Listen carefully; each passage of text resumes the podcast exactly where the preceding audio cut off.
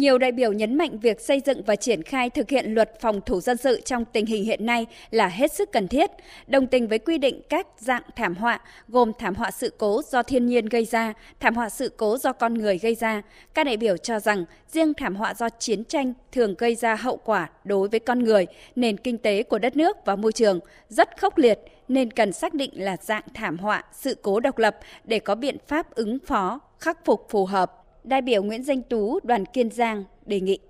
Phòng thủ dân sự là bộ phận quan trọng của phòng thủ đất nước, phòng chống khắc phục hậu quả chiến tranh, thảm họa sự cố, thiên tai, dịch bệnh nhằm bảo vệ nhân dân, cơ quan tổ chức và nền kinh tế quốc dân sẽ góp phần quan trọng xây dựng thế trận lòng dân, góp phần tạo thế chủ động chiến lược, ngăn chặn đẩy lùi các nguy cơ, bảo vệ tổ quốc từ sớm từ xa, giữ nước từ khi nước chưa nguy, đại biểu Nguyễn Tâm Hùng đoàn Bà Rịa Vũng Tàu, đại biểu Vũ Thị Liên Hương đoàn Quảng Ngãi và nhiều đại biểu đề nghị căn cứ vào tính chất mức độ nguy hiểm nghiêm trọng, mức độ thiệt hại tính mạng sức khỏe, tài sản môi trường do các thảm họa sự cố gây ra để xác định cấp độ phòng thủ dân sự với các biện pháp ứng phó, khắc phục tương ứng với từng cấp độ phòng thủ dân sự. Đại biểu Nguyễn Tâm Hùng phân tích. Khu vực sơ tán và khu vực tập kết. Đây là nội dung quan trọng vì trong thực tiễn, đây là những khu vực chúng ta phải chuẩn bị ngay từ khi chưa xảy ra thảm họa, sự cố, khi chưa xảy ra các tình huống thiên tai. Đây là các khu vực sơ tán, phân tán để bảo đảm an toàn cho nhân dân. Đồng thời, đây cũng là khu vực tập kết lực lượng, phương tiện để tham gia thực hiện nhiệm vụ phòng thủ dân sự. Các đại biểu đề nghị quy định cụ thể rõ ràng về thẩm quyền ban bố, công bố, bãi bỏ cấp độ phòng thủ dân sự, đặc biệt ra soát để quy định phù hợp thống nhất về tình trạng khẩn cấp, các địa phương được đặt trong tình trạng khẩn cấp thực hiện các biện pháp phòng thủ dân sự cấp độ 4. Đại biểu Siêu Hương đoàn Gia Lai, đại biểu Nguyễn Thị Thu Nguyệt đoàn Đắk Lắk nhấn mạnh. Thực tiễn đối phó với tình trạng dịch bệnh COVID-19 cho thấy có giai đoạn cần thiết phải ban bố tình trạng khẩn cấp ở mức cao hơn và lâu dài hơn nhưng chúng ta lại thiếu đi hành lang pháp lý để thống nhất điều chỉnh. Vì vậy, để quy định mang tính chung nhất về phòng chống khắc phục hậu quả thảm họa sự cố thiên tai thì cần làm rõ tình trạng khẩn cấp trong dự thảo luật và nội hàm tình trạng khẩn cấp trong dự thảo luật có thống nhất với các văn bản. Luật này chỉ thể hiện được các biện pháp mang tính chất dân sự trong tình trạng khẩn cấp mà không đề cập đến các biện pháp về quốc phòng an ninh như vậy, nội hàm của khái niệm tình trạng khẩn cấp trong phòng thủ dân sự có mâu thuẫn với quy định tình trạng khẩn cấp theo pháp lệnh tình trạng khẩn cấp, cũng như khái niệm phòng thủ dân sự được quy định tại điều 2 của luật này hay không. Đề nghị ban soạn thảo cần làm rõ.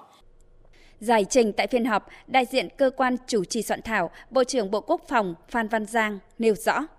Dự thảo luật chỉ điều chỉnh về phòng chống khắc phục hậu quả chiến tranh, phòng ngừa ứng phó khắc phục hậu quả thảm họa và những sự cố có nguy cơ trở thành thảm họa. Thứ hai, dự thảo luật chỉ quy định những nguyên tắc, nội dung, biện pháp chung liên quan đến hoạt động phòng thủ dân sự, xác định các cấp độ phòng thủ dân sự, biện pháp ứng phó trong từng cấp độ phòng thủ dân sự, hoạt động phòng thủ dân sự trong tình trạng khẩn cấp, tình trạng chiến tranh. Thứ ba, để tạo cơ sở cho việc triển khai các biện pháp phòng thủ dân sự phù hợp với mức độ thảm họa, sự cố, bảo đảm không trồng chéo với các luật chuyên ngành khác Bộ trưởng Phan Văn Giang cũng nêu rõ việc thành lập quỹ phòng thủ dân sự là cần thiết để hỗ trợ cho hoạt động cứu trợ khẩn cấp về củng cố, sửa chữa các công trình hạ tầng cơ sở của nhà nước và nhân dân, công trình phòng thủ, lương thực, thực phẩm, nước uống, thuốc chữa bệnh và các nhu cầu thiết yếu khác do hậu quả của thảm họa sự cố. Ví dụ trong phòng chống dịch COVID-19, khi cần huy động kinh phí để mua số lượng lớn vaccine đảm bảo cấp bách phòng chống dịch thì quỹ phòng chống bệnh truyền nhiễm chưa đáp ứng kịp thời, trong khi một số quỹ khác thuộc lĩnh vực phòng thủ dân sự có khả năng đáp ứng nhưng do vướng về cơ chế nên không thể chi cho công tác phòng chống dịch COVID-19.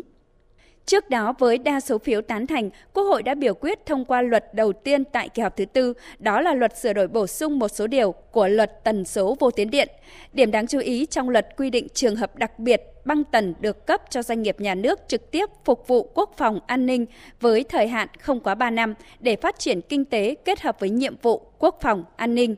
Trước khi giấy phép hết thời hạn 3 tháng, Bộ Quốc phòng Bộ Công an tổ chức đánh giá hiệu quả việc sử dụng băng tần đã cấp và báo cáo Thủ tướng Chính phủ xem xét quyết định dừng hoặc là tiếp tục triển khai đề án không quá 12 năm làm cơ sở để Bộ Thông tin và Truyền thông gia hạn giấy phép.